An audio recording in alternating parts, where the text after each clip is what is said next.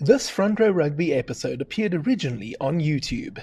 Today, you are going to be in the front row as we take a look back at the legendary career of Springbok Eddie Andrews. Eddie, a very warm welcome to Front Row Rugby. Good afternoon, Peter, and thank you for having me. What we're going to do is start with the trivia question for this week. In 2013, the Springboks beat the Wallabies in a certain Australian city for the first time. Name the city. If you know the answer to that, you can put it in the comment section down below. We'll also find out if Eddie knows the answer, but we'll do that at the end of our conversation.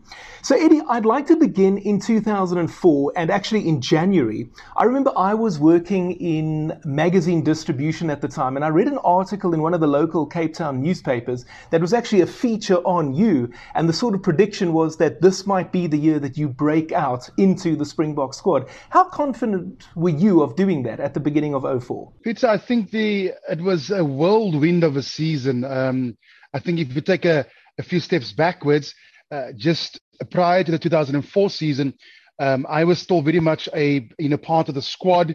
Uh, in 2003, you had the world under 21 player uh, in the in the squad, Pat Barnard. You had Faan Rautenbach, who was also a very highly rated player. You had Kobus Visagie also the time, Morne, the late Morne uh, van der van der Merwe, and um, and so all of these guys were there. And then what happened was interesting. That I mean, uh, Faan left the Lions. Uh, I think a record-breaking deal at the time. Um, and then uh, Visagie also went to, uh, you know, went to England. I think he played for for Saracens, if I recall. And they, uh, you know, he started out the season as a as a sort of a squad player, and here you're fighting it out for the starting berth between Pat Barnard and and myself. And then of course we still had uh, Daan Human, the current forwards coach for the Springboks, who was then permanently contacted by the Stormers. And and the, the objective of that, the goals at the beginning of that year was uh, just to get into the starting 15.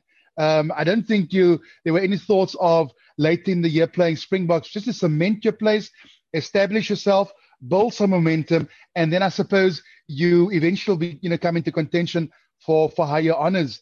Um, and unbeknown to me, it happened about um, five months later.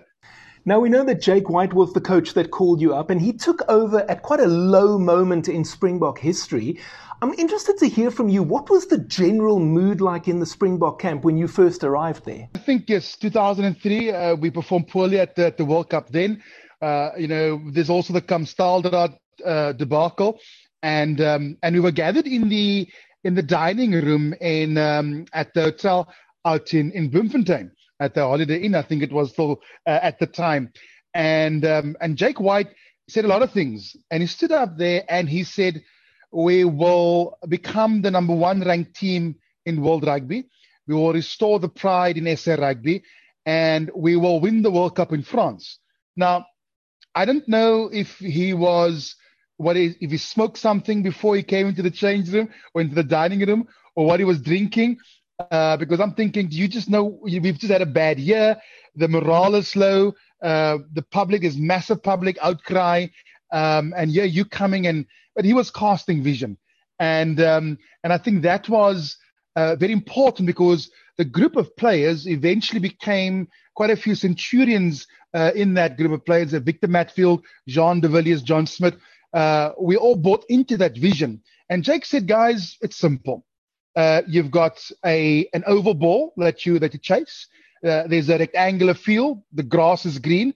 15 against 15 players, and the objective to score more points than your opponents.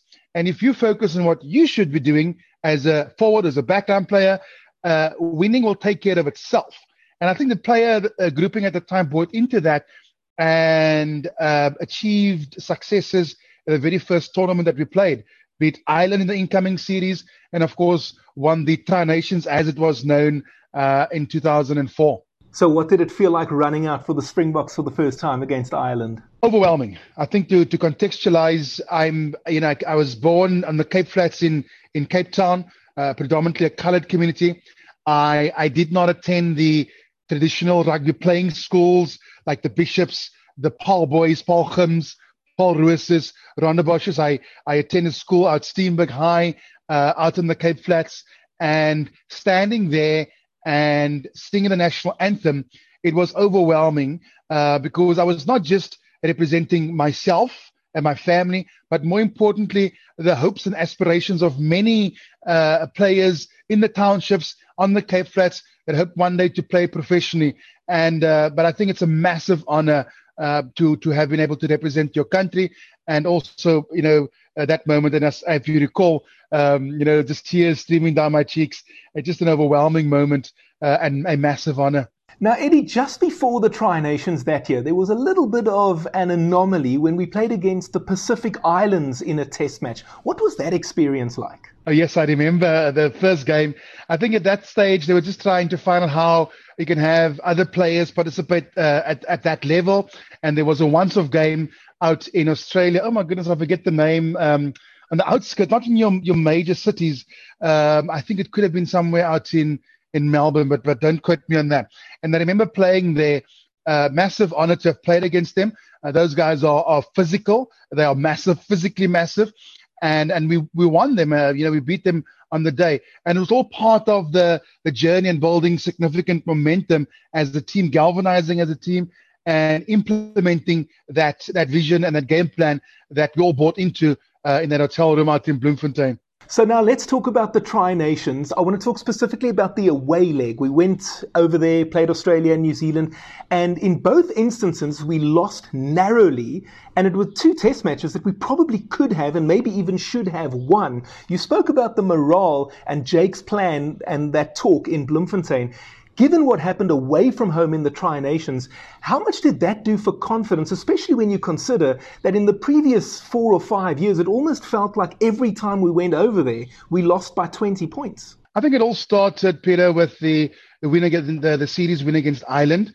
Uh, we then also uh, beat beat Wales. Uh, I think it's in Pretoria, and we sort of build, was building some some uh, momentum heading into the Tri Nations. And of course, the litmus test is always when you play against the All Blacks and also to a certain extent Australia as well. And we were always confident that if we we, we continue and we, we, sustain our focus on our game plan, we will be successful. The game against the All Blacks, we disappointed uh, that have beaten them at home and sort of just break their, their unbeaten run at home. We did the, the video analyses and we felt there were opportunities that we could have capitalized on during the game. But overall, coming that close and, and leaving there with bonus points as well really set us up for a, uh, a final, if you will, uh, playing Australia uh, out in, in Durban. But it's all about the confidence. I think when you go to New Zealand, even before you sing your, your anthem, you need to have a, a an embedded belief that you can beat them um, at home. That's All Blacks, that is. And, and you've got to display that uh, every single minute and build momentum because if you don't, they'll run away with you. And I think that's what the confidence we took out of those two games that we've at the back end of 2003, the, the how poorly performed, building some nice momentum. We, we took massive uh, confidence from those two uh, close losses. Now let's talk about the home leg of the Tri Nations. Uh, we played the All Blacks first up at Ellis Park before that match against the Aussies down in Durban, and it was a memorable victory for the Springboks, wasn't it? Yes, I think uh, to be part of the game against All Blacks at Ellis Park, where Marius Joubert scored three magnificent tries, it was just surreal. I mean, we, we weren't sure if this was the All Blacks we were playing against, but it was again the, the momentum that we've built as a team. And at that stage, we had some useful momentum and beating the All Blacks uh, convincingly on the day was, I think, um, even the guys that, that play for the Springboks, you never get to beat the All Blacks. And to beat them convincingly as we did was really a, a massive feather in our cap and set us up nicely for the final game against Australia out in, in Durban. A game which we won, of course, and became the Tri Nations champions, which was a m- miraculous turnaround, really, when you consider that probably about nine months before that, we'd been dumped out of the Rugby World Cup in the quarterfinals uh, and not really in the best of fashions. So let's then talk about what happened after that, Eddie. Uh, 2004 end of year tour to England, Ireland, Scotland, and Wales. And I remember we lost quite heavily against England at Twickenham. And Jake White, in his post match interview, described it as men against boys. How tough was that tour? It was very tough. I think touring the UK at the end of the year, it will always be tough, just the weather conditions uh, itself, and you play at Twickenham. Uh, Twickenham can be very intimidating. I think what happened there was, in terms of the loss, there there was we had some nice momentum in the first half, and then the wheels just sort of came falling off, and we lost against England. Uh, and then you when you start doubting yourself as a team, and that you know, of course, uh, continued on to the remaining games on the tour, and I think we managed to claw back one uh, victory further down the line um, as well. So, so yeah, I think it's always tough touring there, uh, but it's all about the, the, momentum. And England also to we have to be mindful that they were the the, the world champions at the time. They've just beaten, they just won the World Cup the, the year prior to that, and it was touted as the the game of the season. The the Tri Nations champions, the North versus South. Uh, and uh, of course, the, the North that day uh, beat us convincingly at at Twickenham. And I suppose also if you look at the team, so you've got Jonny Wilkinson, uh, you've got Martin Johnson, so they're a, a strong team. We and if you look at Jake when he, with his um, uh, media interviews, he always speaks about experience in the teams, and he would often mention the amount of caps that the team as a collective would have, or the tight five would have. And I think in that context, he was looking at the experience that that England has built up, uh, and also post the World Cup, and how successful they were. I suppose uh, was aptly described the performance of the day.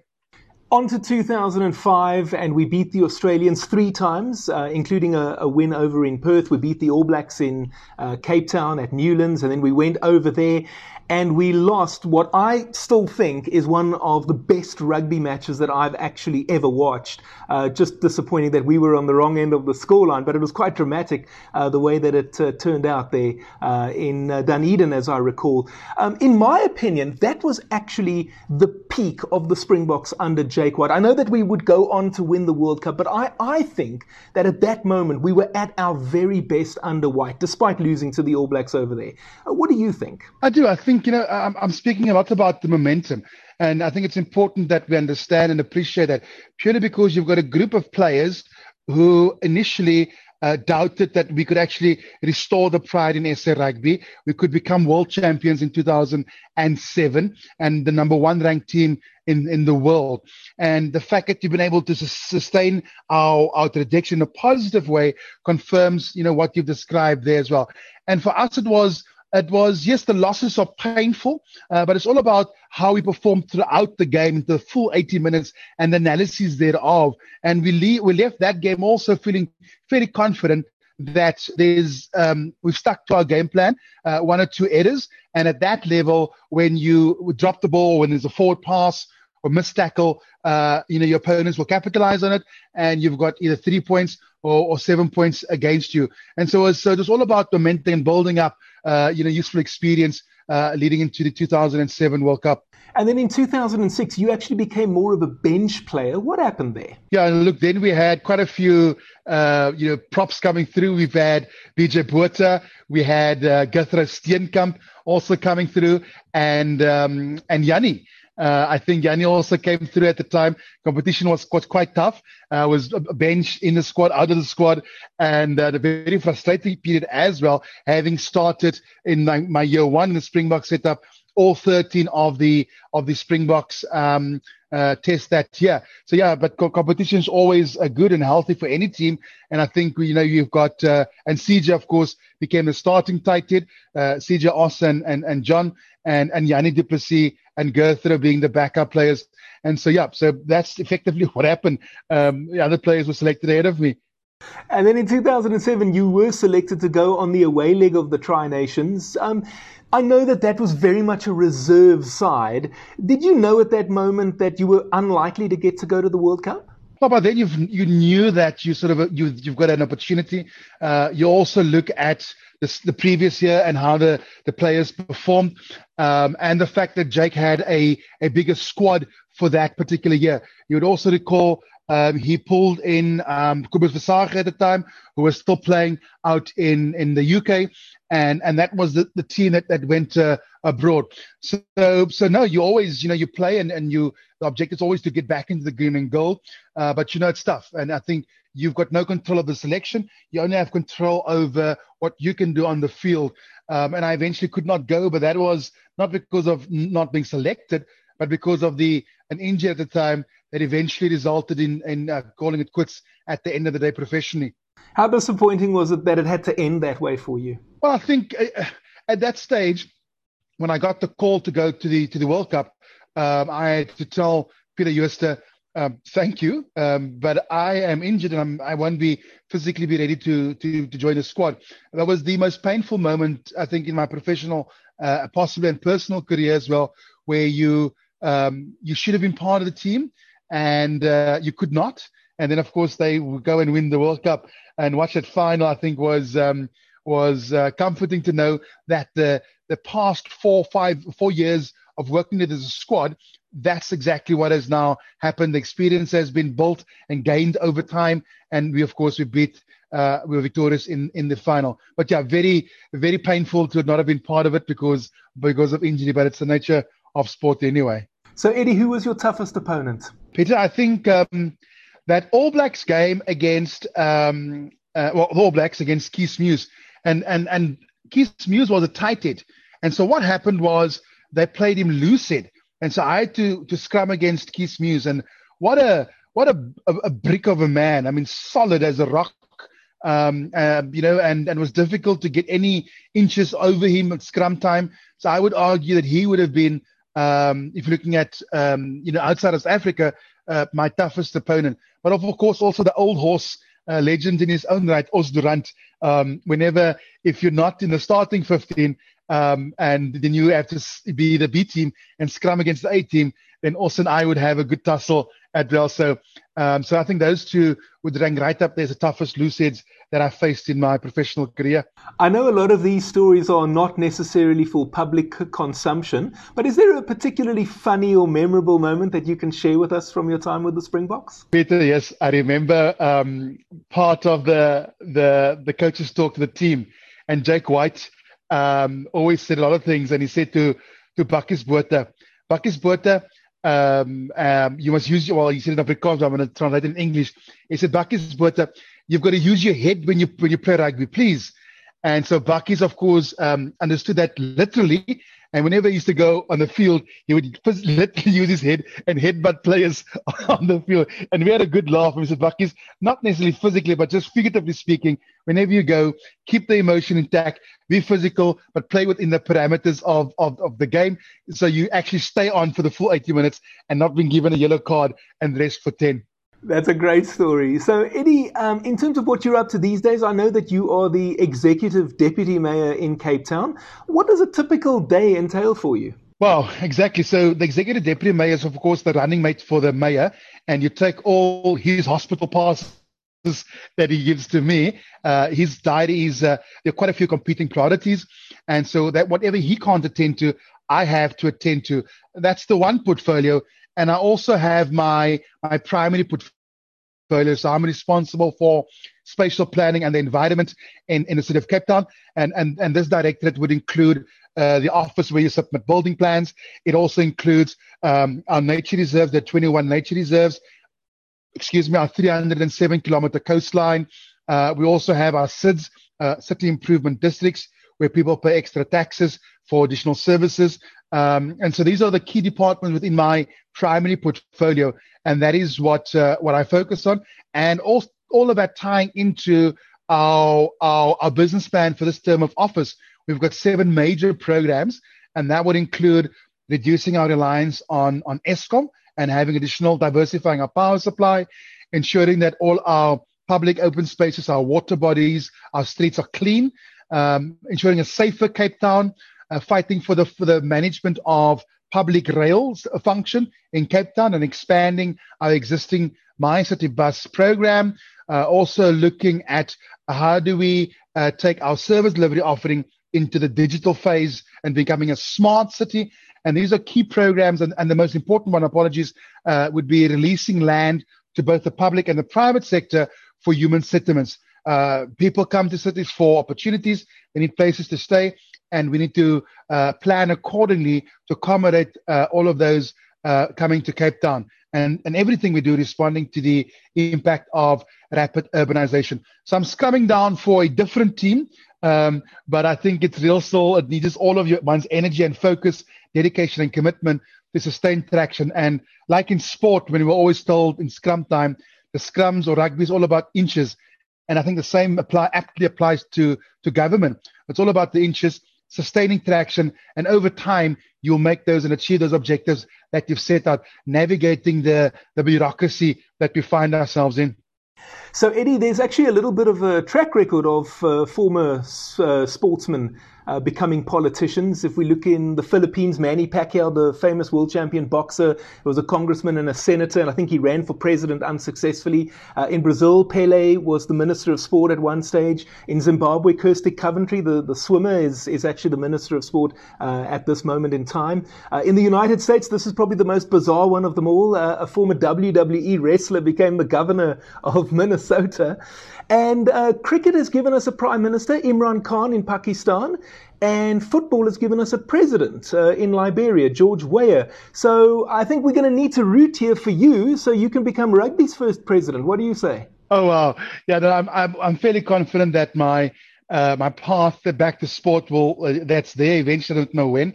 Um, but uh, but sports still very dear to my heart. I work closely with my sporting uh, colleagues in the other directorates, um, but I also, uh, Peter, don't forget, uh, in Australia, we've got David Pocock, who's also now a senator uh, in uh, in Australia, legend, of course, in his own right, and stepped into politics as independent candidate. So well done to, to him. I mean, he had to really uh, get the electorate behind him to get a seat in, in, in the Senate. So, yes, I think the, the, the benefit of being a sports person, you have a different perspective over and above the, the political agenda. You also engage with other stakeholders at all levels, and you're able to understand what the issues are and, and making a well informed decision and taking everything into context. And that's what I what I love about being in politics that you're able to influence processes. Some days are good, some days are bad, but the reality is, uh, you need to forge ahead, sustain traction, and you make you will make impact. All right, Eddie. Let's take a look at the trivia question again, then from earlier. In 2013, the Springboks beat the Wallabies in a certain Australian city for the first time. Name the city. Do you know the answer, Eddie? Um, I'm going to take a guess. I'm going to say Perth. Ooh, no, no, no. Other side of the country. Brisbane is the correct answer. Eddie, let me say thank you very, very much for being a guest on Front Row Rugby here today. It was really lovely to have you on. And if you do one day become the president, I hope that you'll come and visit us again, and then we'll have a president on the show uh, for the very first time. Yes, I definitely do. Thank you so much for the opportunity. Last time on Front Row Rugby, I had 1995 Rugby World Cup winner Japie Mulder on the show. You can go and have a look at that video. It's appearing on your screen right now. Next time, we'll have another 1995 Rugby World Cup winner and 1998 Tri Nations winner, Mark Andrews. This Front Row Rugby episode appeared originally on YouTube. If you enjoyed this content, please consider subscribing and sharing with your friends. See you next time.